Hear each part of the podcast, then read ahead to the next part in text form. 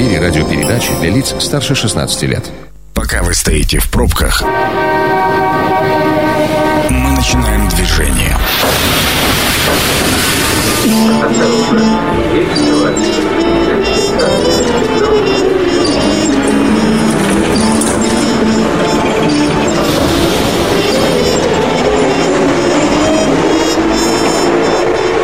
Метро. Главные темы Красноярска. Итак, добрый вечер. Это действительно метро. Меня зовут Анна Прохорова. Егор Евгеньевич Корчагин, главный врач Красноярской краевой больницы номер один, сегодня у меня в эфире. Егор Евгеньевич, добрый вечер. Добрый вечер. А, тема программы «Спасибо врачам». И с таким подстручником, но все-таки давайте обсудим события, которые произошли в системе здравоохранения. Хотя события, которые произошли в системе здравоохранения, по-моему, вот в общем звучании очевидно, что был просто э, внешне какой-то аврал. Аврал был системным с выводами, э, с какими-то пунктами на дальнейшие, там, а, э, как сказать, проработки, да, ну, то есть это было испытание, которое, я думаю, что мы еще не пережили до конца. А какие вот промежуточные, можно сказать, важные с марта по э, декабрь?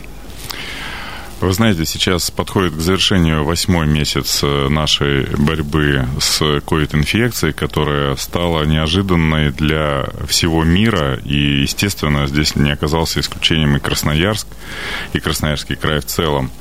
Если в феврале, в начале марта мы еще так немножко иронично наблюдали за своими коллегами в Италии, в Китае, э, которые э, начинали вот эту борьбу и думали, что ну до нас-то до Сибири с нашими дорогами, расстояниями эта зараза не дойдет. Единственный случай в жизни, когда мы вдруг возрадовались, что далеко живем. Да то э, в середине апреля мы уже поняли, что появились эти пациенты, и май, конечно, для нас был началом э, достаточно жестких э, мероприятий, особенно когда у нас появились вспышки в вахтовых поселках, угу. и необходимо было срочно принимать решения на большом расстоянии от стационаров, которые могли бы принять на себя большое количество тяжелых пациентов. Плюс май месяц еще был Э, сложным, потому что не было, в общем-то, понятно, как правильно лечить это заболевание, какие лекарства. И э, все вы знаете, что мы применяли лекарства, которые, в общем-то, э, использовались ранее для лечения других заболеваний. И, конечно же, вот за эти 8 месяцев уже 9 раз пересматривалось протокол, протокол лечения пациентов. И сейчас, слава богу, появились уже отечественные лекарства, которые Э, которые обладают противовирусным лечением, э, свойством. И на самом деле действительно нам удалось выстроить э, систему, в том числе и в крае, э, такую структурированную систему оказания медицинской помощи. Я не побоюсь этого слова, потому что сегодня ежедневно, вот уже на протяжении практически семи с половиной месяцев, э, видеоселекторные э, консилиумы по ведению тяжелых пациентов проводятся специалистами краевой больницы, со всеми коллегами из э, небольших больниц края. И, конечно же, мы стараемся помочь и и, и советами, и вывозя этих пациентов силами санитарной авиации в другие больницы. Ну, в общем, на сегодняшний день система, в общем-то, как-то работает.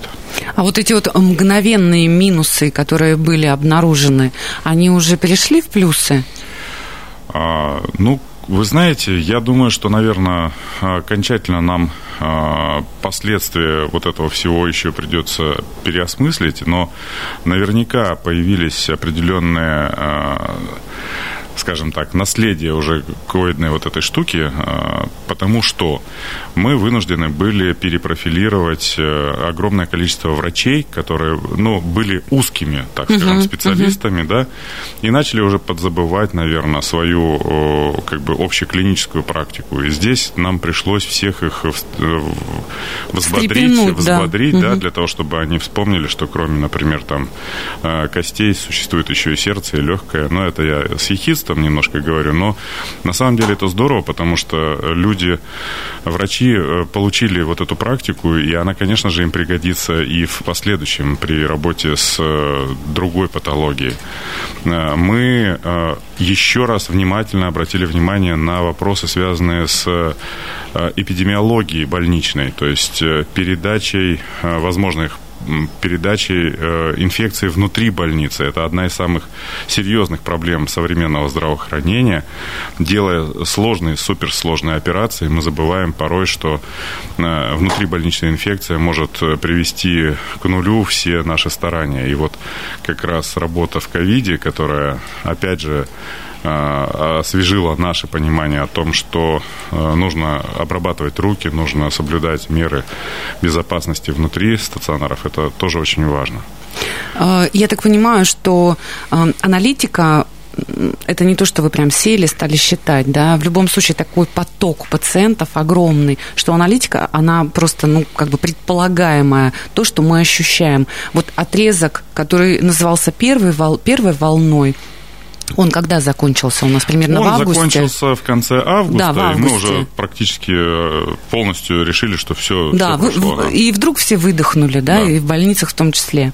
А, прошло совсем не, немножко времени. Это конец сентября, начало октября, когда все случилось, и еще с удвоенной скоростью, да, и такая, такое опять взять себя в руки и опять рвануть в бой. А есть ли в этом какая-то дальнейшая система? Ну, вы знаете, э, если смотреть опыт э, других эпидемий вирусных, ну, в частности, вот опыт испанки, угу. И это очень важно э, сейчас. А правильно, корректно сравнивать ну, COVID с испанкой? Вы знаете, вирусная инфекция, которая также передается воздушно-капельным путем, uh-huh, да. Uh-huh. И в принципе, если сравнивать уже, у нас ведь уже есть опыт вот этой эпидемии, да, и мы видим, что между первой и второй волной Э, в России в целом э, по регионам э, расстояние измеряется между пиками где-то в 3,5-4 месяца. Угу. Примерно такие же пики были и во время испанки. Поэтому, учитывая, что это вирусная природа, что путь распространения примерно одинаковый, ну, наверное, корректно все-таки ожидать, что э, в марте месяце нас может ожидать э, третья волна. Какой она будет, э, наверное, здесь никто сейчас не угадает, потому что уже все-таки определенная часть населения переболела. Мы еще не очень точно понимаем, как долго держится иммунитет. Да, как антитела работают, да, что они, они быстро очень заканчивается. Имеющиеся, да, научные публикации вот в иностранных э, медицинских э, журналах говорят о том, что начиная там с 4 до 6 месяца количество антител уменьшается. Но, правда, никто пока еще не публиковал серьезных работ по поводу клеточного иммунитета, на которые большие возлагаются надежды в этом смысле. Насколько он будет э, работоспособен, трудно сказать. Поэтому вот количество заболевших в феврале, в марте, наверное, все-таки во многом будет зависеть от того, насколько мы сами, э, люди, живущие вот здесь и сейчас, э, понимаем, что все-таки надо предохранять прежде всего себя от этой инфекции. Угу. Можно бесконечно говорить о том, насколько полезны или бесполезны маски, да, там можно говорить о том, что какие-то там заговоры там и так далее. Но вот просто просто банальная э, логика показывает о том, что э, соблюдение дистанции, не посещение тех мест, которые можно обойти стороной. А если уж как бы вам пришлось а, куда-то идти, где много народу, ну, наденьте маску. Она в любом случае ограничит количество взвеси воздушно-капельной, которая вам передается, которую вы сами э, из э, своего рта и носа как бы продуцируете. И это все равно обезопасит ваших близких, вас лично. А, просто, чтобы вернуться к этой логике, первая, вторая и там какая-то, возможно, третья условная волна. А, если мы говорим о том, что а, старт второй волны это было сезонное ОРВИ, да, ну, которое одно на другое, э, организм все-таки послабже, да, начинает это все формироваться. А, а третья волна тогда получается, это вот эти вот наши новогодние праздники – вот эти сплочения условные? Вот э, новогодние праздники – это определенное дополнительное, наверное, э, как это, дополнительный риск. Угу. Я сейчас говорил про третью это волну, про, это независимо просто... Или от... это жизнь вируса? Да, это жизнь вируса, это жизненный цикл вируса. Угу. А вот новогодние праздники как раз для нас определенную тревогу представляют из-за того, что большое количество ну, людей компании, да. будет собираться компаниями, да, и, ну, мы так привыкли на Новый год, мы все рядом, мы шумно, дружно там тусуемся и так далее.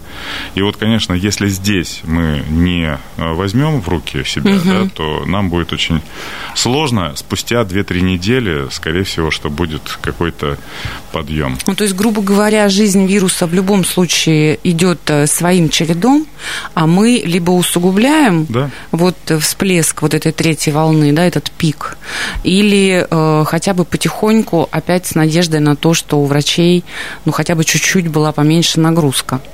Как вы оцениваете историю, связанную со второй волной, когда действительно ни у кого ни на что ну, не хватало ни сил, ни возможностей. И, э, ну, честно сказать, огромное количество людей просто говорили, ну как же, ну что же, ну вы же знали, что будет вторая волна, ну как можно было быть такими неподготовленными? Ой, а, вы знаете, ну, наверное, те, я по-человечески понимаю тех Я людей... вам исключительно по-человечески этот вопрос задаю. Да, по-человечески тех людей, кто вот так говорит, ну как же, вот вы же знали, да, что выпадет угу. снег, и не подготовили там снегоуборочную технику. Вот, к сожалению, это совершенно не тот э, вариант. А, никто не мог предположить, как будет развиваться вторая волна. Вот эта высота, да? да? И если первая волна в Россию пришла на два месяца позже, чем э, в другие страны, там в Китай, в Европу, то вторая волна практически день в день настигла и Россию, и все остальные страны. Как бы, вот, вот. Но э, все-таки надо посмотреть на опыт таких стран, как Япония, Южная Корея, тот же Китай, да? Дисциплина, Егор Евгеньевич, вот, дисциплина. Вот я об этом и говорю, понимаете? И в то же время вот э, демократичная Европа, да, Чехия сейчас задыхается от э, той волны, которая ее нахлестнула. Соединенные Штаты Америки переживают третью волну, которая оказалась в два раза больше, чем вторая волна. Вот. И здесь, конечно же, нужно э, подумать, чего мы хотим мы, э, конечно же, можем э, хотеть свободы, свободы общения, но тогда мы должны быть готовы к тому, что 10 часов ожидания в очереди, пока мы будем ложиться в стационар, ну, к этому надо быть готовым, потому что никакие ресурсы в таком объеме заранее приготовить невозможно. То есть просто невозможно просчитать, сколько же э, будет.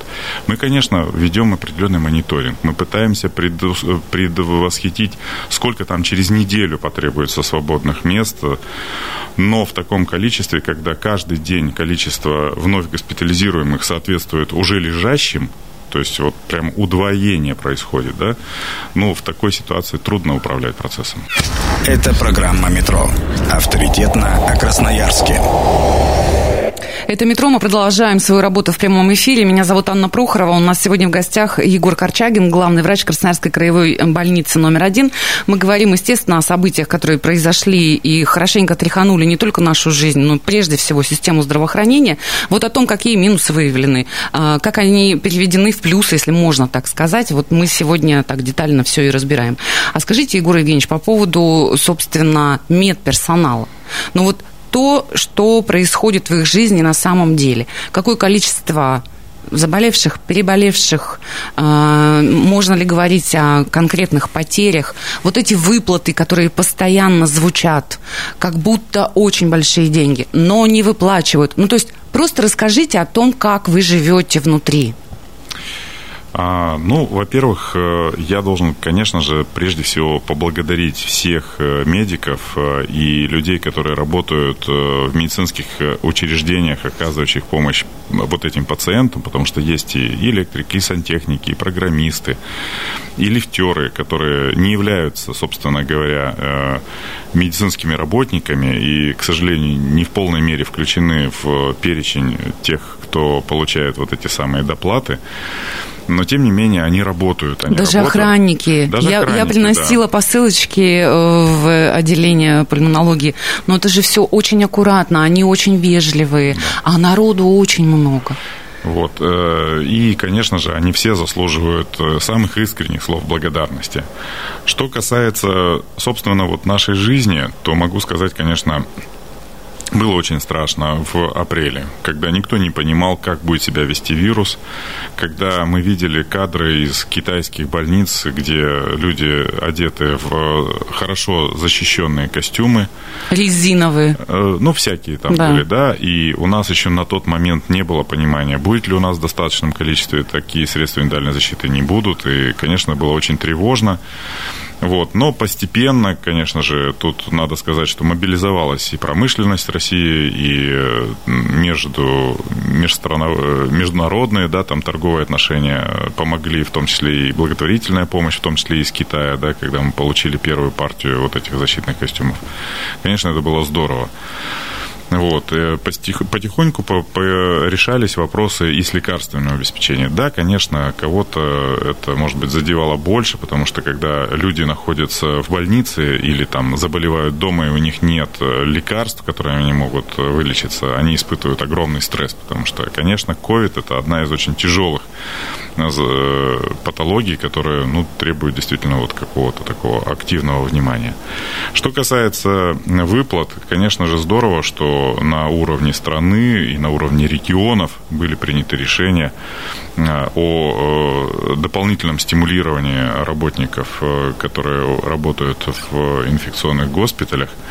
Вот. Единственное, что, конечно же, э, как всегда вот в при таких больших решениях, в больших системах э, не избежать шероховатости и проблем, э, когда и не очень было понятно, кто конкретно попадает под выплаты, угу. а что делать с теми, кто, например, не находится в красной так называемой зоне, а оказывает помощь пациентам с инфарктами, инсультами, травмами, но при этом тоже сталкивается с, паци... с вирусами. Угу и так далее.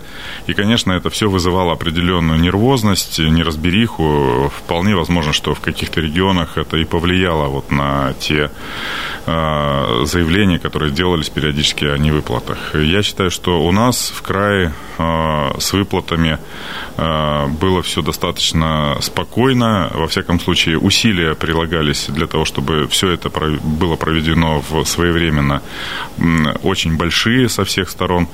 Да, конечно, и у нас были те накладки, которые были связаны с тем, что где-то возникали вплоть до того, что математические просто ошибки, потому что э, вот э, последние выплаты, когда были произведены изменения там в ноябре, угу.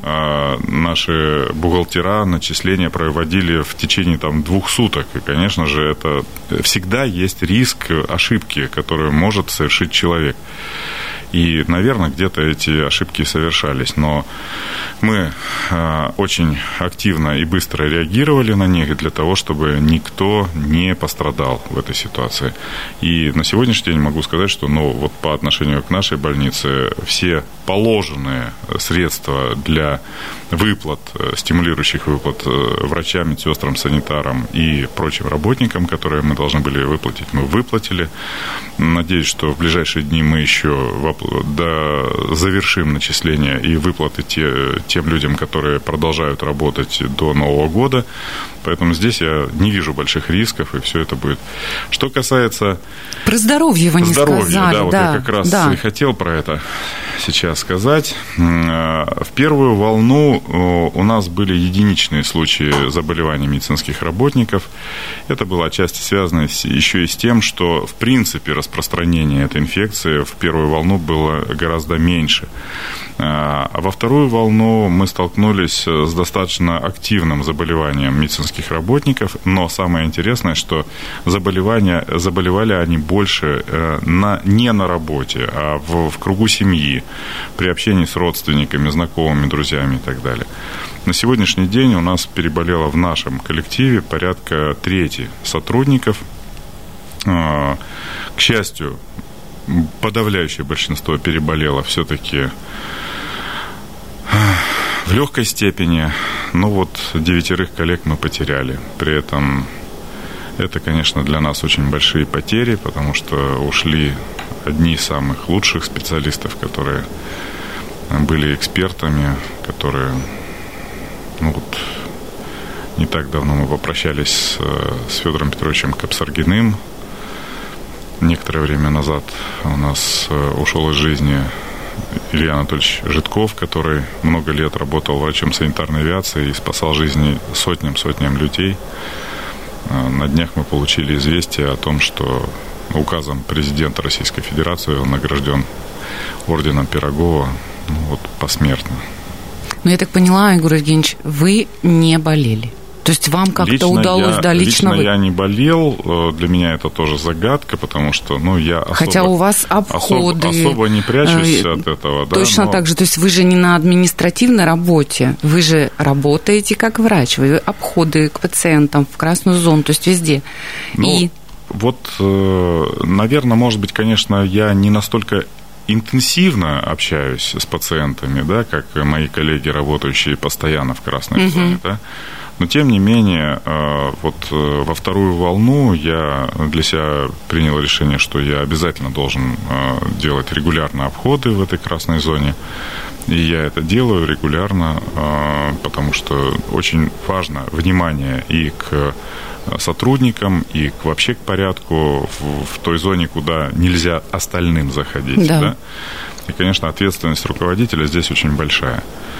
Ну, вот как раз в этом ну, то есть вы загадка- какого-то секрета такого не знаете загадка- дополнительного, да? загадка, да? загадка этой, этой инфекции в том, что кто-то болеет очень тяжело, кто-то просто э, переносит э, пару раз чихнув, а кто-то пока еще остается в зоне незаболевших. Расскажите по поводу э, работы волонтеров. То есть насколько это действительно было актуально, насколько это помогало вот конкретно э, медработникам.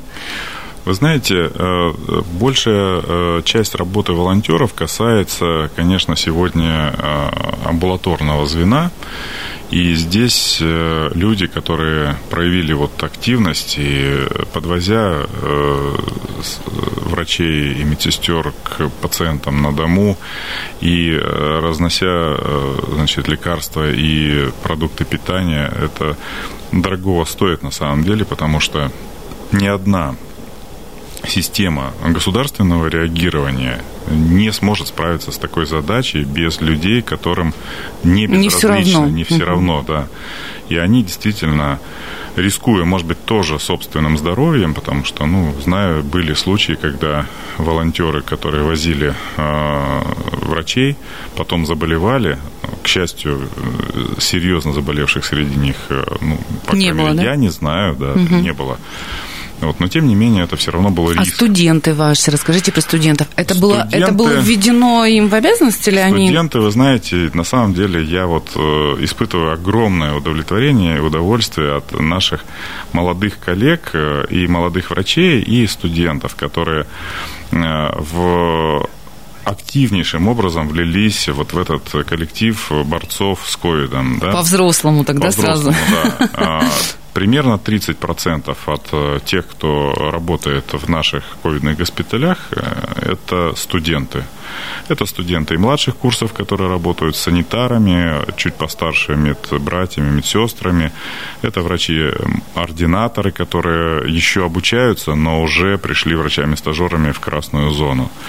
И надо сказать, что вот общаясь с, с пациентами, я отмечаю, что ребята, которые работают с очень тяжелыми пациентами, у которых возникают порой и панические атаки, и э, депрессия на фоне ковид-инфекции, ребята могут э, адекватно реагировать на то, какие добрые слова сказать, как успокоить этих людей, как им оказать помощь, потому что ведь особенно в первую волну а, этой пандемии в наших не очень приспособленных для такого рода оказания помощи а, больницах, Значит, э, мы даже запрещали пациентам выходить в коридор, и поэтому там были такие ограничения, как туалет посреди палаты, как бы, да, сейчас мы уже от этих ограничений отошли, понимая, что, наверное, это немножко избыточное.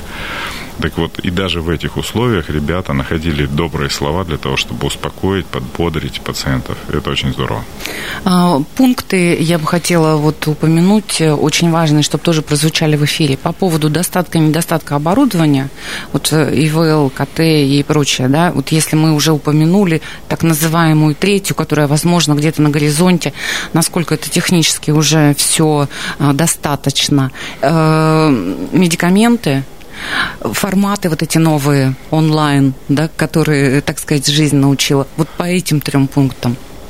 Ну, что касается онлайн, то я думаю, что это действительно вот такое открытие, наверное, этой COVID-инфекции, да, что мы действительно можем э, и должны использовать более активно онлайн-технологии. Я думаю, что к третьей волне мы должны эти технологии более активно внедрить на амбулаторном этапе э, путем мониторинга состояния пациентов, которые находятся вне больничных стен, угу. для того, чтобы вот эту помощь оказывать. А что касается оборудования, то э, должен сказать, что действительно она подстегнула э, инфекция, вот эта пандемия подстегнула в том числе и производство отечественных э, приборов, оборудования, в том числе аппаратов ИВЛ, которые тоже, конечно же, определенную поддержку имели для нас. А, для части пациентов, конечно, отечественного оборудования недостаточно, потому что существуют все-таки те технологии, те параметры, которые нужно использовать в более а, продвинутой технике, которые пока мы еще ну, не успеваем. Э, а медикаменты? Что касается медикаментов, то мы очень рады, что у нас появились э, препараты, э, которые имеют противовирусное действия. Это фавипиравир, который мы применяем активно сегодня в стационарных условиях. Э, и он действительно в первые дни э, имеет очень хороший эффект у нас все-таки появилось э, понимание того, как, э, с какой скоростью мы можем получать и другие препараты. Ну, я уверен, что сейчас будут сделаны определенные выводы, потому что перебои с препаратами, такими как там, гормональными препаратами и так далее, которые используются в нашей работе, блокаторами интерлейкинов, конечно же, должны эм, быть ликвидированы к третьей волне. И здесь э, логистика и запасы должны быть вот созданы прежде всего на государственном уровне. Я вам говорю огромное спасибо. А, и от себя лично, вам лично и вообще, в принципе, огромному количеству людей, которые в белых халатах и не выходя даже из красной зоны. Я не знаю, сколько нам еще предстоит, но в большой степени все в наших руках всем людям хотелось бы вот одно предложение, Егор Евгеньевич, который, у которых там Новый год. Ну, Желаю но... вам счастья в Новом году. Пожалуйста, не болейте, берегите себя и ваших близких. Спасибо огромное. Это было «Метро». Всегда ваша Анна Прохорова. Станция конечная. Поезд дальше не идет. Просьба освободить вагоны.